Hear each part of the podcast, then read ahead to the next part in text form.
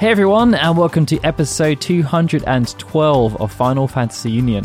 I'm your host Daryl, and I'm here with Lauren. Hi guys. Are you yawning again? Oh no.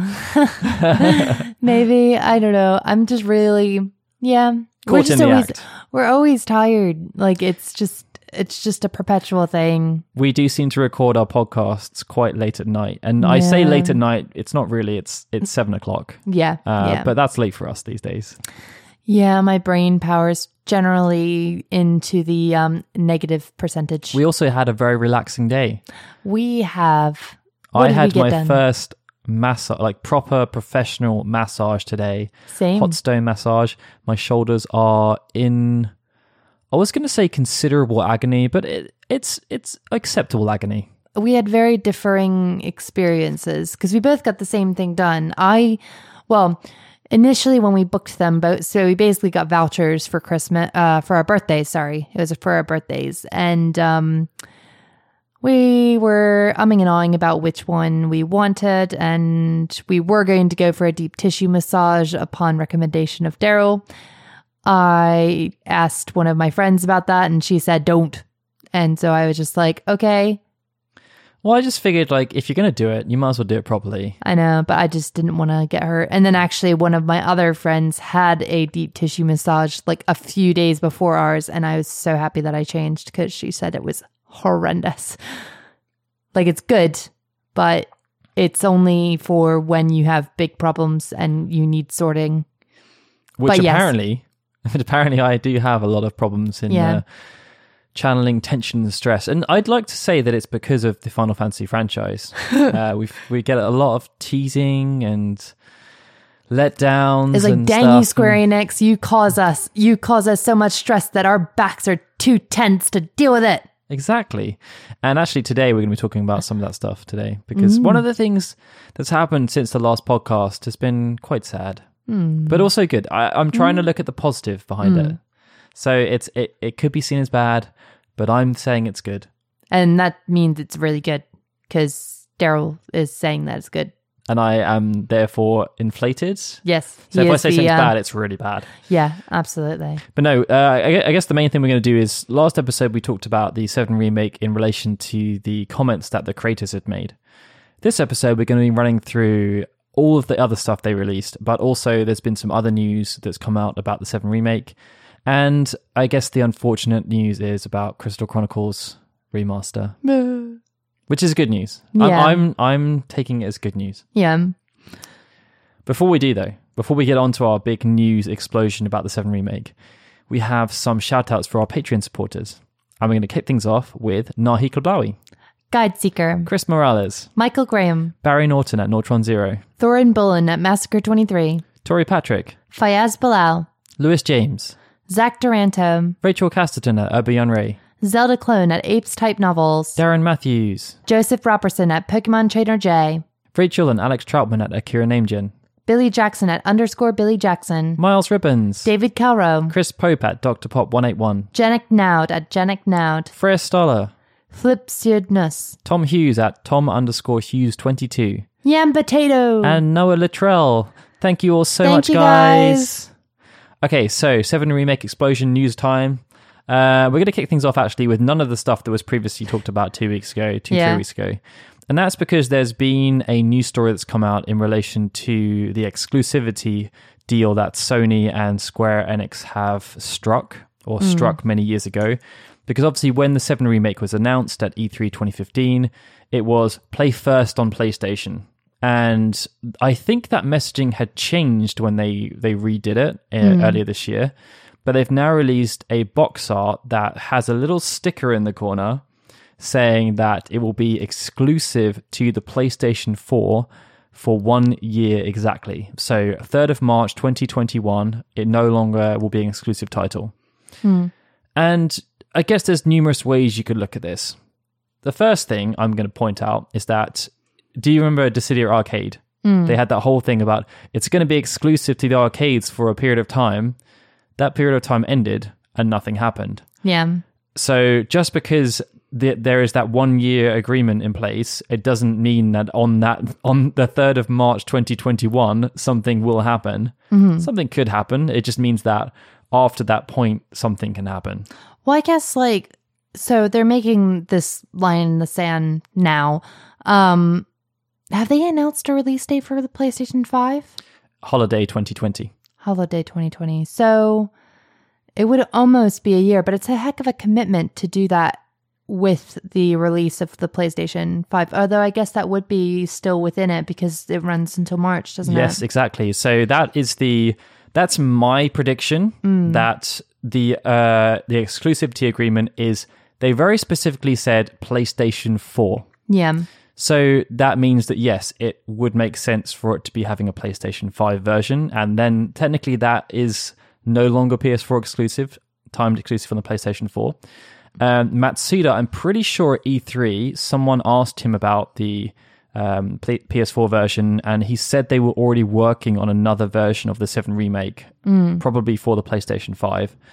Um, so it's very likely that we will get a PS5 version of the 7 remake at the start of next year or some point during next year after the PS5s come out. That would be obviously a really strong piece of kit to have on the PlayStation 5. We know that um, Square Enix are really going to be pushing the hardware of the PlayStation 4 to make this game look as good as it can be. And obviously, if you've got a PlayStation 4 Pro, I'm guessing there's going to be some boosts. We've been seeing, like, I know Death Stranding did a really good job of um, having comparable uh, performance between the PS4 and the PS4 Pro. But other games like Jedi Fallen Order, I saw um, Digital Foundry did a tech review of that on the Xbox, and the Xbox One S version was really bad compared to the B- Xbox One X version. They basically just didn't bother with the with the non-premium console version, Yeah. Which is obviously quite worrying. Yeah. Uh, I'm I'm hopefully hoping that it's going to be more in line with Death Stranding for the Seven remake, and there'll be some nice perks for the PS4 Pro. But no doubt, as we saw with the the PS3, PS4 generations, um, I seem to remember hearing some rumor, uh, and I don't know if you remember hearing this too, but a lot of the games that came out in the la- like right at the end of that generation, so like The Last of Us, uh, Tomb Raider, they were all developed with the PlayStation 4 in mind. And the PS3 versions that released, I guess GTA 5 would be another one. The PS3 versions that released were kind of the downgraded version. And the PS4 version was the version that they actually uh, Produced. were working on as a primary. And that could well be the case with the PS5. A lot of the games that we're going to be seeing in the next year uh, will probably get a PS5 released as well. Uh, for them to recoup more money from it, and Yeah. and that's the thing, yeah. Like if the if that is the case, and the let's say the Last of Us Part Two keeps getting pushed back further and further and further, so really it's going to be it's coming out in March now, isn't it? Mm. So really, it's only going to be like nine months until the PS5 comes out. Yeah. They'll do a Last of Us 2 PS5 version Yeah. for sure. Yeah. Yeah, absolutely. No, I mean it makes sense. Um and it also makes sense that that's why they sort of taken so long with it as well cuz if they're waiting on hardware or stuff to go on for the PlayStation 5, that must have been a bit of a transition for them to get into this new stuff. And it, like, there's a lot of really big generational games coming out in in the next 12 months Mm. because you got the 7 remake, Cyberpunk. Mm-hmm. Um, obviously, yeah, like I mean, Death, Death Stranding's just come out, but I would imagine Yeah, given how well that go. looks. Um, there's there's lots of games that that are kind of primed for that cross console release, Yeah. and it's only going to be like more amplified because the PS3 and the PS4 it was pretty obvious. I think like it took a it took a good year for the PS4 to start getting some decent software that wasn't just ports. Yeah. Yeah, like that's a thing. Like we're we're going to go into the sort of dark ages of the PlayStation 5 before we actually get any like really good stuff. Um I mean, they did uh, they just did the an- announcement trailer for Godfall, yeah, which but there's always those, isn't there? Like with the PlayStation 4 there was that and um PS3 had it as well. yeah, Um, like what was the a- all of them have like Giant enemy crab. yeah, um, Genji, Genji Days of the Blade, which was absolutely horrific. Like they always like start out not so great. I remember being really excited about like the PlayStation 3 though. PS2, uh, the PS2 launch lineup was really good. I, I seem to remember I was really excited about it because, like, within that first suite, you had like SSX time time splitters. There was a game called Silent Scope. Um, now I'm forgetting a lot of the other games that came out around that time period, but I seem to remember like being really excited about the launch lineup. There was quite a lot of software. PS3 as well was decent. Yeah. Um, like I mean, you had like Uncharted, the first Uncharted. but I would say I have a slightly weird view of the PS3 because we got it later. Well, that was the thing. I didn't get one right away. Um, and I don't actually know when I first sort of, I was probably university when I actually came in contact with it. And that was around the time that Uncharted was out. So we had a demo for that. And then um, we were waiting around for Assassin's Creed and we're freaking out about that. But I don't know how late into the generation that was. That was like a year or two in, I think. um, but But like Resistance was Yeah. a really good uh, like primary game that came out. That Motorstorm was such a weird. well. It it's been a really weird generation though, because like obviously you had the beginning bit of the PlayStation Three where you had the sort of fat consoles that were um was it like thirty and eighty gigabytes? Over here, I think we only had 80. So in America, there was the ones that had the backwards compatibility Exactly. as as like it was hardware emulated. Yeah. When it came out in Europe, we didn't have that. We Oh. only we only had uh, software emulation, oh, okay. backwards compatibility. And then after a while, um, those all of those got um, put out. They didn't want to do backwards compatibility at all for the PlayStation Two. Yeah. but they all still have PlayStation One. So yeah, so what we had was we had the PlayStation 3 released with the hardware stuff for um, backwards compatibility. I remember I could play um, like Hitman on um, my boyfriend at the time's PlayStation 3. It was great. And then I really wanted one. And um, by the time I was able to get one, um, no, this was before that. Well, this was my dad. I think. I think my dad. You my dad Xbox. surprised me. My dad surprised me for for Christmas one year. He was going to get me a PlayStation Three. Uh, but no, no, no. What happened was is that I I had all the money to get it, but I went to the store and apparently they had put the PlayStation Three on hiatus because they were preparing it. They were preparing the new consoles with the non backwards compatibility, which they wouldn't really tell me. Like it was really weird. And then the new PlayStation 3s released. And then like yeah, yeah, it, it wasn't until like a f- couple years after that that I actually got my first PlayStation 3 and it was a PlayStation 3 Slim and then we had the PS4 Pro. It's just been it's been a whirlwind honestly. Like I don't remember this many sort of transitions with any other generation really as far as the console went. Well, I guess it's the whole thing. Like the the hardware is going to get more and more dated quicker. Like Mm. the, the the typical generational cycle, it's usually seven or eight years, um, and then the the the old console has like a two two three years. It's like that ten year. PlayStation's always ten years, Mm. but this time the hardware has started to get a bit dated. So they obviously did like the mid generation. In the past, it was the slim, so they could try and cut down costs because Mm-hmm. Yeah. the components were a lot cheaper. And I did actually kind of prefer the Slim just because they just didn't have to take up so much room. Yeah, I mean that's the benefit of it, but Like, it was they really nice. They can't do it with the re- the first version because the stuff isn't small enough yet. Yeah.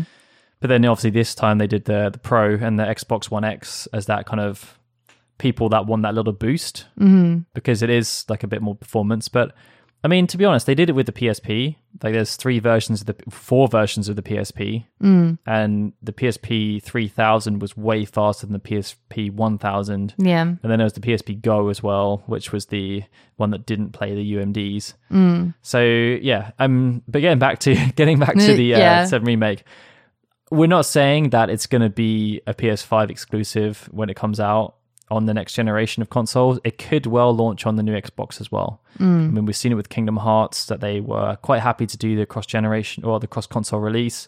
Uh, Final Fantasy 15 was as well. There's been a lot more priority placed on the PlayStation this generation by Square Enix. Yeah. Which We've is seen That, understandable. we've seen that quite a lot. Uh, so like Nier, uh, Nier Automata was a PS4 exclusive, timed.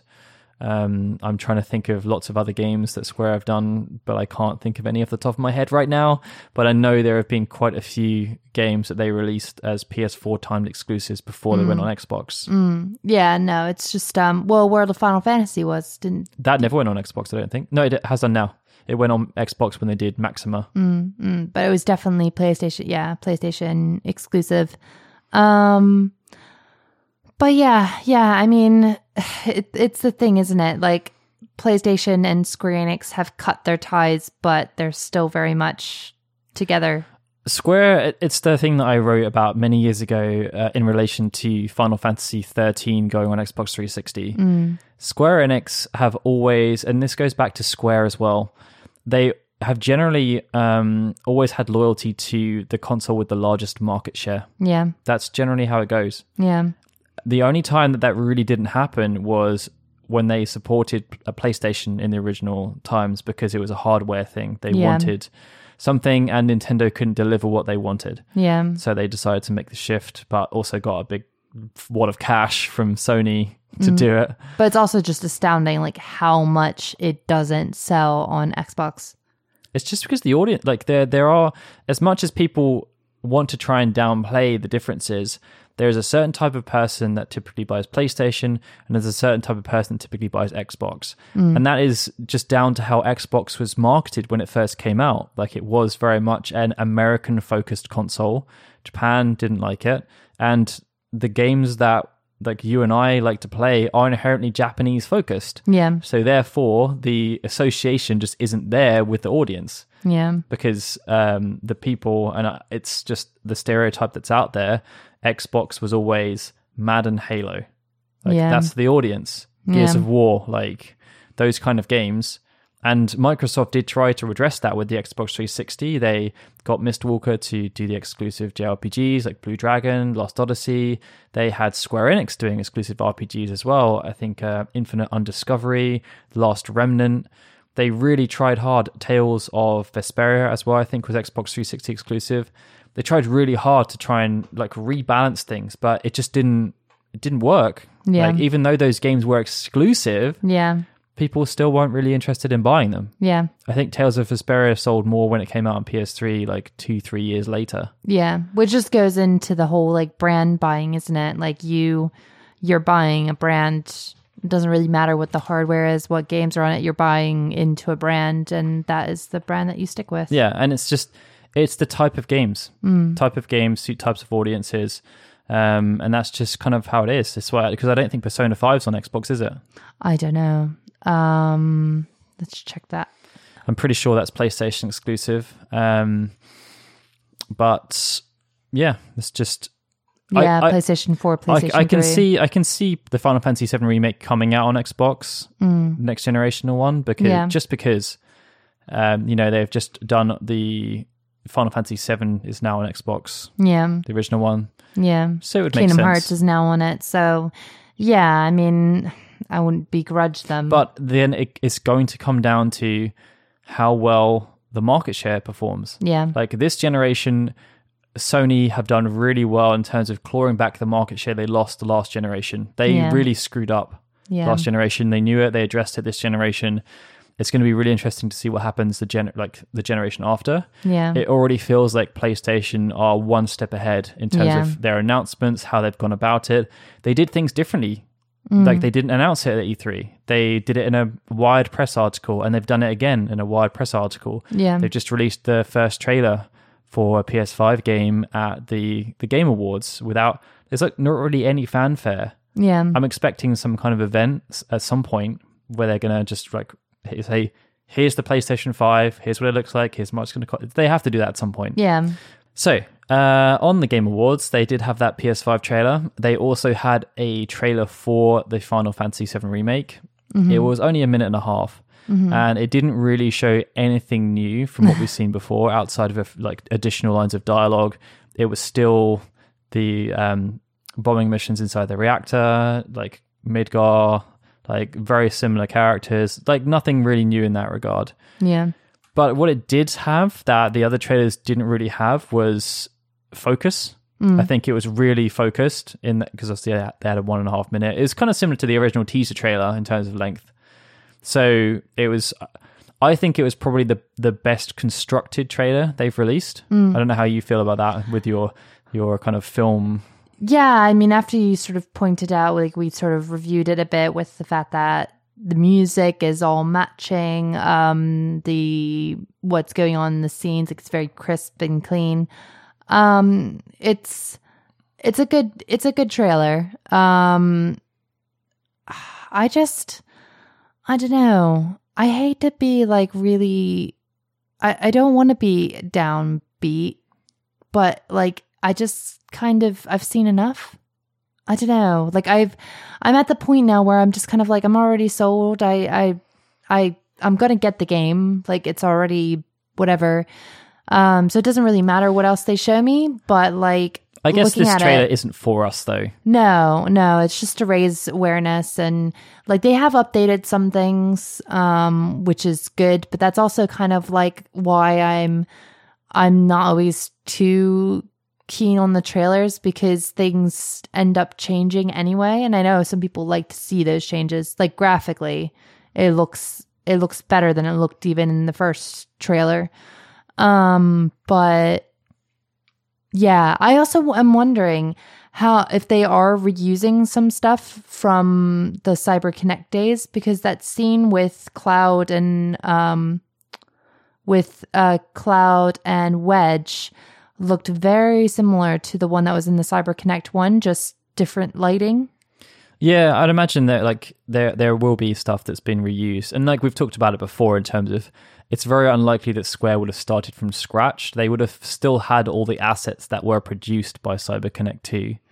It's just that those assets probably needed to be modified, tweaked around, and, and stuff like that. Yeah. To me, though, like I, I get what you're saying in terms of we've said it before. Like I'm already sold on it. Yeah. I just wanna I just wanna play it now. yeah. Um, but as I said, these trailers aren't really for us. This this was the cloud trailer. It's like the Kingdom Hearts ones. They'll be doing they'll be releasing trailers now between now and the third of March. This was the cloud trailer. They'll probably do trailers for some of the other prominent prominent characters as well. We'll no doubt have like a World of Final Fantasy VII remake trailer, like they seem to do these days. Yeah. Um, and that's just kind of what they'll do. And there's going to be obviously a massive launch trailer just before, which just is what is expected now. To me, though, like this trailer was really good in terms of, I said, the, the execution of it. I thought the voice acting was really well crafted. Like the lines they chose, the Cloud seemed a lot. I was more convinced by Cloud's voice acting in this trailer than I had been in the previous stuff that we'd seen. Mm. And I know that when we spoke about it earlier, you you weren't too keen on Tifa. I just wasn't too keen on the one on the scene that they featured in the in the trailer. It just didn't seem like it sunk it synced up well. It was like the emotion wasn't really matching what was going on in the scene.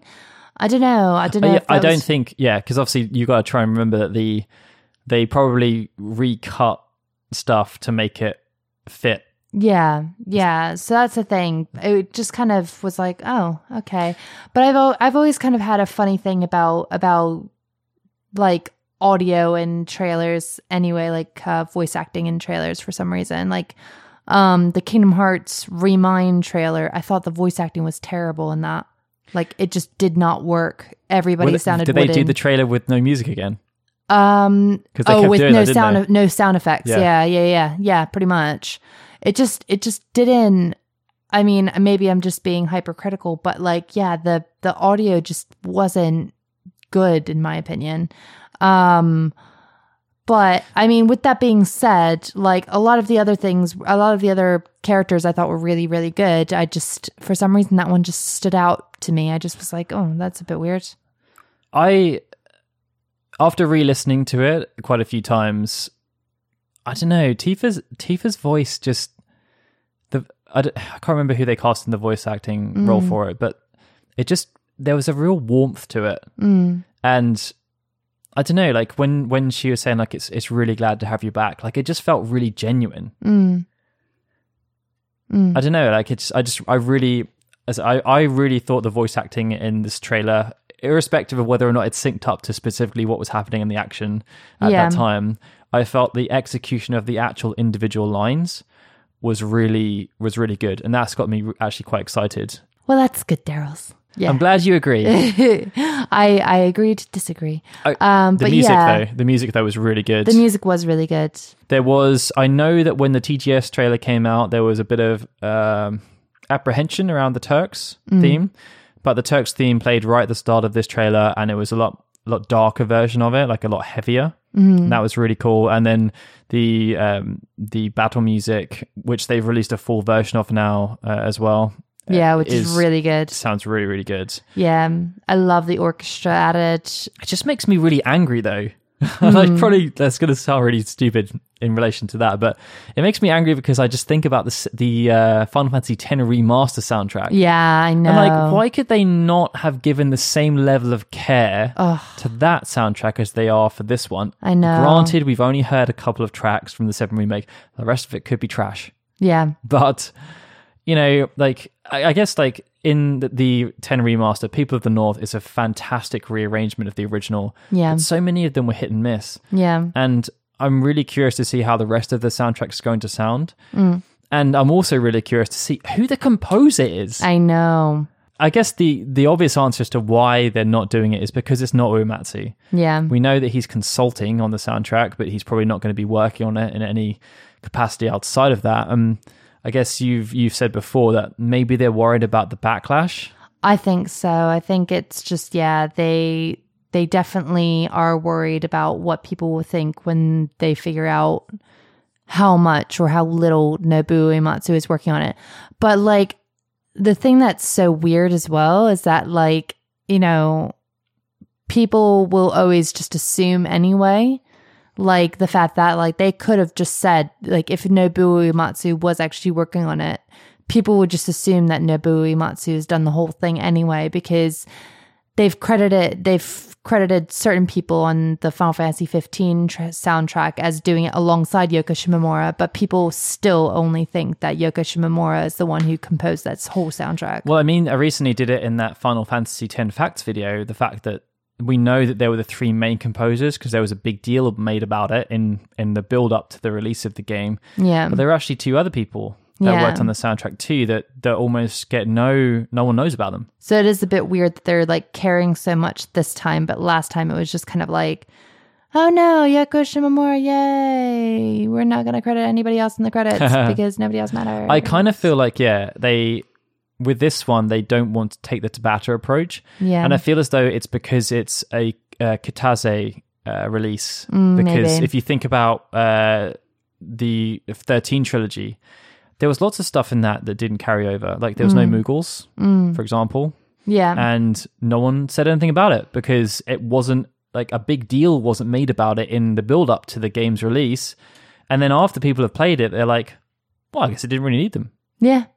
Yeah. I mean, like nobody really cared. Like, nobody they- really cared that there was like a, a Moogle was only featured as Lulu's weapon Yeah. in 10. Like, it wasn't a big deal, and then all of a sudden it was like you've got to have Moogles. Moogles are integral to Final Fantasy. They Are they, they help define it, and it's like, mm, like it's like, are they? kind of.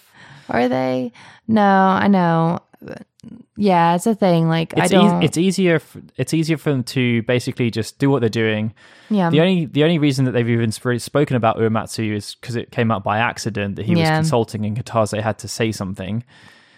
Other than that, Uematsu's pr- like when we uh, saw him at the event uh 2015 2016 Yeah. he flat out said that he wasn't going to work on it he wasn't going to actually physically work on it Mm-hmm. and that's fine but i think by by doing what they're doing and, and kind of skirting around it keeping quiet it removes people's preconceived notions about how it's going to be Mm. and then they get to judge it based on how it actually is yeah. like when it comes out, they'll listen to the soundtrack as they're going through, and they'll either like it or they're not like it. If they like it and they realize that Uematsu didn't do it, that's fantastic news. If they didn't like it and Uematsu didn't do it, then people at least have a reason as to why they probably don't like it. yeah. Yeah. Yeah. They're just. But they won't go into it thinking Uematsu didn't do the soundtrack. yeah. Oh, it's terrible. It's horrible. Uh, worst is- soundtrack ever. And I, I, I can basically confirm that that is what would happen because Exactly. I seem to, I explicitly remember when X-2 was coming out and Uematsu was confirmed as not being the soundtrack composer.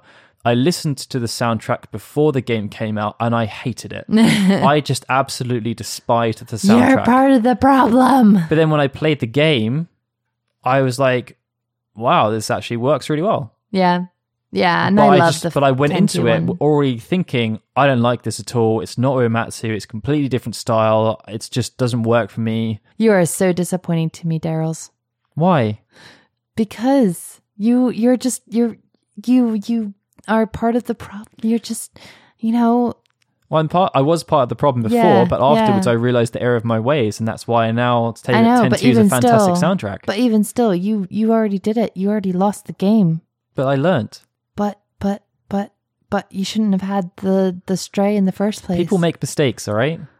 Do I they? was a soundtrack enthusiast at the time, and I was very upset. oh, bless your little your little. and then I gained heart. significant uh, respect for Eguchi and Matsueda, Okay. and I was quite upset they didn't do another soundtrack. yeah, it's true. Sakimoto, though, the Final Fantasy twelve soundtrack, I don't think anyone's ever going to sell me on that being no, Just no. no, just no. Um, but yeah, yeah. So outside of the trailer, there was all the extensive gameplay details revealed about two, three weeks ago. Uh, we didn't talk about it in the last episode, but there were a couple of things that it's worth running into. So they talked about the weapon system and the materia system. They uh, revealed a new summon, and it was, I guess, it was nice to see just some of the concept art. We spoke briefly about that in terms of the Aerith concept art and the backlash that they've had from that. Um, but in terms of the weapons, it seems like it's going to be a combination of 13's Crystarium system and Final Fantasy 9's ability system. So each weapon can be upgraded using the kind of Crystarium thing. Um, this will increase the stats of the wielder, and it will do things like increase the number of materia slots the weapon can hold. But each weapon also has a unique ability, and uh, when you obviously equip the weapon, you can get access to that ability. And when the weapon re- reaches maximum proficiency with the wielder, the weapon, uh, the ability then becomes permanent. So you can then choose another Oh. weapon, and then you can have that ability and the one that you've uh, learnt. Cool. So it's kind of a similar system to like Bloodborne uh, in terms of the progression, but also like I'm playing Spider Man at the moment, and it's very similar to the suits. So there's no actual attributes associated to each suit. Every suit is the same in terms of like they just look different, Mm-hmm. um, and it looks as though the weapons are going to be the same. So every weapon is going to have very similar statistics, like it is in Bloodborne. Like you complete Bloodborne with this, the original weapon. Mm. It just determines your playstyle. So each weapon will have a, an ability, and that will kind of determine which ones suit your playstyle more than others. Just like in Spider Man, the suits have certain abilities that are linked to them. But then once you've uh, learned the uh, ability, you can then use whatever ability with whatever suit. Okay. But then what does that mean for ultimate weapons? I'd imagine it's going to be like the ultimate weapon has the ultimate ability, Um, which is what it was like in in 9 Um, so uh, you could learn Doomsday from Vivi's ultimate weapon, but you couldn't learn it from anything else. So it'll probably be like I don't know, ultimate weapon teaches you Omni Slash as the ability, or it it has something that is like makes Cloud boss. Yeah. But it does also it's going to be really weird, isn't it? Because this each part is not going to have an ultimate weapon. Or will it? There'll be a strongest weapon. There'll be the strongest weapon, but it's like it's just it's just going to be a bit strange, isn't it? Like everything's going to have to carry over. I think the reason, well, it doesn't have to, but I think the reason why they've done it this way around is because they've very clearly realized that the Buster Sword, which was the worst weapon in the original game, is the weapon that everyone associates with Cloud. Yeah. And by doing it this way, it means that the Buster Sword isn't useless. You'll get other weapons along the way. Mm-hmm. Yeah, but, the you might as well Sword- just stick with the Buster Yeah, Sword like if you like it. you can you can carry on using that. Once you learn other abilities, you can go back to it. You can you can pretty much use whatever weapon you want. Mm. Uh, that's my understanding of it. At least it may be slightly different in terms of the final. But what is that going to mean? What is that going to mean for someone like Tifa? Same. Yeah. Like combos and stuff. Yeah, every character has abilities that they Yeah. can use. So like Barret's got her like steel skin, and Yeah. the other ones like every character will have different abilities they can use, and the weapons will be associated to them. And then we go on to materia. Yeah, so they didn't really talk too much about this, just that the materia can be upgraded, and there are they're, they're I guess, uh, modernizing the naming convention compared to the original game, which had like Fire, Fire 2, and Fire 3. Now it's Fire, Fire and Firaga. I wonder why they did that. What, Fire 2 and 3? Yeah, because they didn't do that. When did they? They That didn't was- do that in the originals, did they? Yeah, I think this, the all of the, the NES and SNES games were similar. Were they similar? I can't I'm, remember. I'm pretty sure that like Final Fantasy 6 had like Bolt 2 stuff. Yeah, maybe. I don't know. But it does seem like quite, yeah, like not lackluster. It's just like Fire 2, it's slightly stronger than Fire 1. Oh no, and here's Fire 3, and Fire 3 is destroying. Yay. What- Yeah, it's just, yeah. Good job, guys. They also uh, revealed that the Sense materia is now going to be called the Assess materia. Oh, I Don't know wonder why they why changed that. Yeah. Apparently, they just didn't think sense was obvious enough. Nope. What does sense even do? It was the one that it's like Libra. Oh. So it just tells you the statistics of the enemy and like hit Scan? points and yeah, scan. like why why couldn't scan? Why assess? Let's assess. Hmm, I imagine a chessboard. Let's assess the soldier. How many health does he have It, left? it feels like a dodgy localization. yeah. Assess. I want to assess the problem. Yeah. I want to assess clouds behind. That's inappropriate. Very appropriate for this. Materia. Yes. Um, and then the summon they revealed was Chocomog, mm. which was, I think, the first summon you get in the original game. Mm, think so. I don't know how you're going to get it now because obviously you got it before from the Chocobo stables outside of Midgar, Mm. and I there are Chocobos inside Midgar, Mm. and maybe you're going to get to use them. I don't know, but either way, there's two moves that they showed: Mog Bomb and Stampede. No mention as to whether or not these will have any of the status effects from the original game. And I guess the real question I have is: Will Fat Chocobo make a reappearance? It's a very serious question. It is a serious question. Fat Chocobo needs to be somewhere in the Final Fantasy VII remake. Where, oh, where will the Fat Chocobo be? And that then leads to another question as to uh, Fat Chocobo, because obviously that could only be summoned. Uh, I think it's one sixteenth of the time, Mm. and the, uh, the the the other sixteenths of the time you'll get Chocomog. Mm. Are they going to have stuff like that in the remake? Where Mm. because that's, I guess it's the uh, expectation. Are gamers these days uh, going to appreciate things not doing what they want it to? Like, I asked for Chocomog. Why am I getting Fat Chocobo? But there again, you say that, and yet Final Fantasy 15, I want freaking Titan coming out in this battle. Why is Leviathan here? I didn't ask for you. You didn't. you, I didn't invite you to Or- this fight. Can I get a summon, please? Yeah, Uh, yeah, yeah. where are they? Where the frick are you guys? I'm nearly Where dying. are the summons? Where are the summons? Where are you, Ramuh? Rama, whatever your name is, Rama. Rama. Um, but yeah, I mean, like, if people were okay with that, they should be okay with a fat Well, I think they were randomly. okay with that. That would be amazing, though. You're just fighting randomly, and all of a sudden, this big fat chocobo comes and squashes someone. Oh, that would be hilarious. Epic is what it would be. That would that would open up the door for like so many memes. Just fat chocobo. All right, done. Good job. Game over. But the little Moogle who's riding the the Mog, oh, so cute. I love a good Moogle. It's it's really got me excited for Cait Sith. Yeah. Oh my God, Cait Sith's going to be so annoyingly cute though, because I still want to punch him in the face most of the times that I see him in the game. He's still a little butthole. I wonder if he's going to be Scottish again. They could do. Oh, get Billy Boyd. Get Billy Boyd to play Cait Sith, please. Oh, he would be so cute. Um, sorry. Yeah. I think you just killed the conversation. I know, but I'm just thinking about how annoying he, he's just he's just the most annoying, obnoxious, cute character ever. an awesome theme tune though. Yeah. Uh, so that then leads us on to our Crystal Chronicles remaster news. I'm sorry, Daryl. I want to help you during this difficult time. Yeah, it was supposed to release on the 23rd of January. A nice build up to the 7 remake, I know. but it's now been postponed until summer 2020. Mm. Not even a specific release date anymore. No, They've taken it away. They've just Yeah. delayed it. they just Uh, said no. And they said that the delay was to make final adjustments to the game to make it the best game possible. yes, I mean, it has to be. we're talking about like a good six month delay here Mm-hmm. to make some final adjustments. That is probably the uh, the loosest excuse I've probably heard from Square for a long time.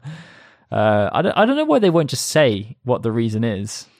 Um, I guess that goes, go- goes back to what we were saying in terms Yeah. of like don't tell people because they'll freak out. I know Um, they don't want to scare you. I would, I would imagine that the reason secretly is, the whole game is broken. it doesn't actually work. You can't actually Whoa. play multiplayer. No. It's done. that's that's what I think is the reason Yeah.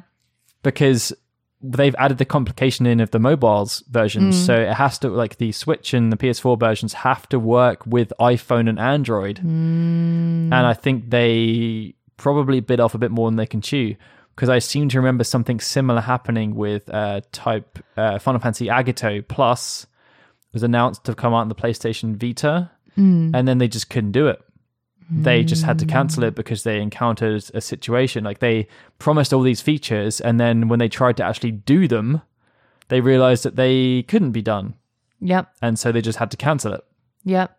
I'm hoping- Hopefully that hoping doesn't that's happen. not happening with this one. I know. But yeah, like I would imagine it's something to do with the cross compatibility. Because Yeah. if it was just coming out on the PS4 and the Switch and they were independent of each other, I don't see that there would be any problems. Yeah. But because they're trying to have every single version of the game sync up and be playable, and you can even port your saves from one device to the other and do whatever the hell you want, I would imagine that's causing them a lot of complications which is and that's why I was saying at the beginning it's it's kind of a positive because I'd rather like I don't I wouldn't want them to release the game on the 23rd of January and just not work.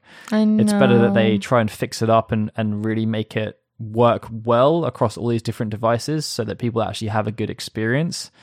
And if that's the reason why it has to be delayed, then I'm happy for it to be delayed. I am really excited for it though. It should be really cute. And you know, by coming out in summer as well, I- fingers crossed, it has a lot less competition. Mm. around that time. Typically, games don't release in the summer. People hopefully would have finished Final Fantasy VII remake. Summer holiday then. plans. Yeah. Yay! Anyway, so yeah, that's pretty much it for this. It's actually been a really long news episode. We haven't done one of those for a little while. Mm. Yeah, it's all right. Is that right? Okay. Yeah, it's cool. It's chill. Uh no, but yeah, like I don't I'm it's it's just weird. Like the Final Fantasy VII remake has just been around for so long that I'm just kind of like uh is it gonna come? I hear you. I hear Yeah, it's weird. It's a weird feeling that I have for it because I should be more like I feel like I should be more excited than I am. But you don't need to be excited. That's the thing. Like because we're so invested in the fan base Yeah. and and the community. To be honest, I I know a lot of people who are really big uh, Seven fans who are just scared out of their minds. yeah. that's that like i think we're kind of in the middle like Yeah. we're not like um like completely disillusioned about how amazing it's going to be i think it's going to be fantastic and i, I want to be proven wrong in that regard if that's Mm-hmm. Yeah. the case and that's what has to happen uh, because i'm going into it thinking it's going to be great but i don't need to see any more to to know and that's kind of where you're at too Yeah. but i also know a lot of people who are just just not not really expecting anything from it they're they're convinced that nomura is going to screw it up Yeah. they're just absolutely convinced that he's going to screw it up. Yeah. And I really hope that they prove them wrong. Yeah, yeah, I do too. I mean, I know that there are a lot of people who are still like really adamantly against Kingdom Hearts 3. To me, Kingdom Hearts 3 was like a, it was a decent game. I mean, it was it was good. Like the But I think that's the thing. Like the 7 remake can't afford to be just a decent, Decent. game. It's like. Mm-hmm. King- Kingdom Hearts 3 is an 80 to 90 game. It's not a 90 plus. It's like Yeah. in the middle. It's like an 80 like a low I guess 80 to 85 yeah. review game for me. Like it was really good. I, I I enjoyed lots of elements of it. I didn't really understand most of the story, but I didn't need to mm. to to understand it, like what was going on, and to enjoy it. But the Seven remake has to be one of the best games ever made. Like mm-hmm. that's the ambition. It has to be like Metacritic or OpenCritic. Yeah. It has to be there as like a nine. It's got to be a ninety-five plus review game. Maybe that is the other thing is that like so many like not necessarily remake games, but remake things like the Disney remake films. I hate to compare it to those, but it's just like they're so so much of the time they're proving to me that you can't lightning can't strike twice. But Resident Evil remake. But Resident Evil 2 has, was phenomenal and it looks like Resident Evil 3 remake is going to be really good too. So hopefully it goes by way of that. I I don't know. I don't know, Daryl's. I just want to have March come here now and let me try it out and play and figure out what's going on. I think it's also because it's so different as well. It it really kind of puts up a lot of question marks for me. Like, you know, um with the Resident Evil 2 remake, it it it was different, but it's not so different to the fact that to the point where it it sort of crosses a different genre. But also, like Resident Evil had evolved as well. Yeah. So, like Resident Evil 4 was very different gameplay to Resident Evil 2. yeah, And people were okay with that because it was an evolution of the concept. Resident Evil 7 is very, very different again. yeah, Um, but I think it was like that kind of middle ground in terms of what they were trying to do. yeah. For me, though, like the biggest thing I'm worried about is not so much the gameplay. I think that's going to be fine. It's the story, how they implement the story. Nojima, his comments that we talked about in the last episode really got me thinking and I got me worried in the same way that he's worried because we've spent a lot of time analyzing the story of Final Fantasy VII over the last year or two. Yeah, and we've interpreted things in certain ways and those interpretations may be completely wrong but then that's not to say that those interpretations are invalid for the original game. Mm-hmm. it just means that the 7 remake's going to be a different beast and characters are going to come across differently. They're going to have different intentions. Yeah, there's going to be different personality types that we're seeing.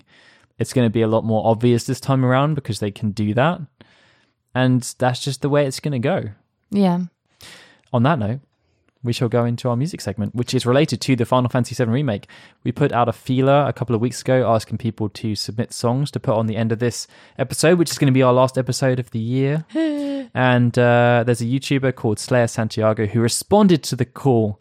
And uh, so the music you're going to hear at the end, and so the music you're going to hear at the end is his, I guess, his arrangement of the Final Fantasy VII battle theme from the remake. Mm. So yeah, our next episode of Final Fantasy Union is scheduled to come out on the 7th of January. Be sure to check out our news coverage on FinalFantasyUnion.com in the interim. And if you enjoy what we do, please consider supporting us on Patreon at patreon.com forward slash FFKHUnion. For now, though, it's time for us to say goodbye. Bye, everyone. And I am Daryl saying goodbye. I really hope you all have a fantastic Christmas and a great new year, and we'll see you in 2020.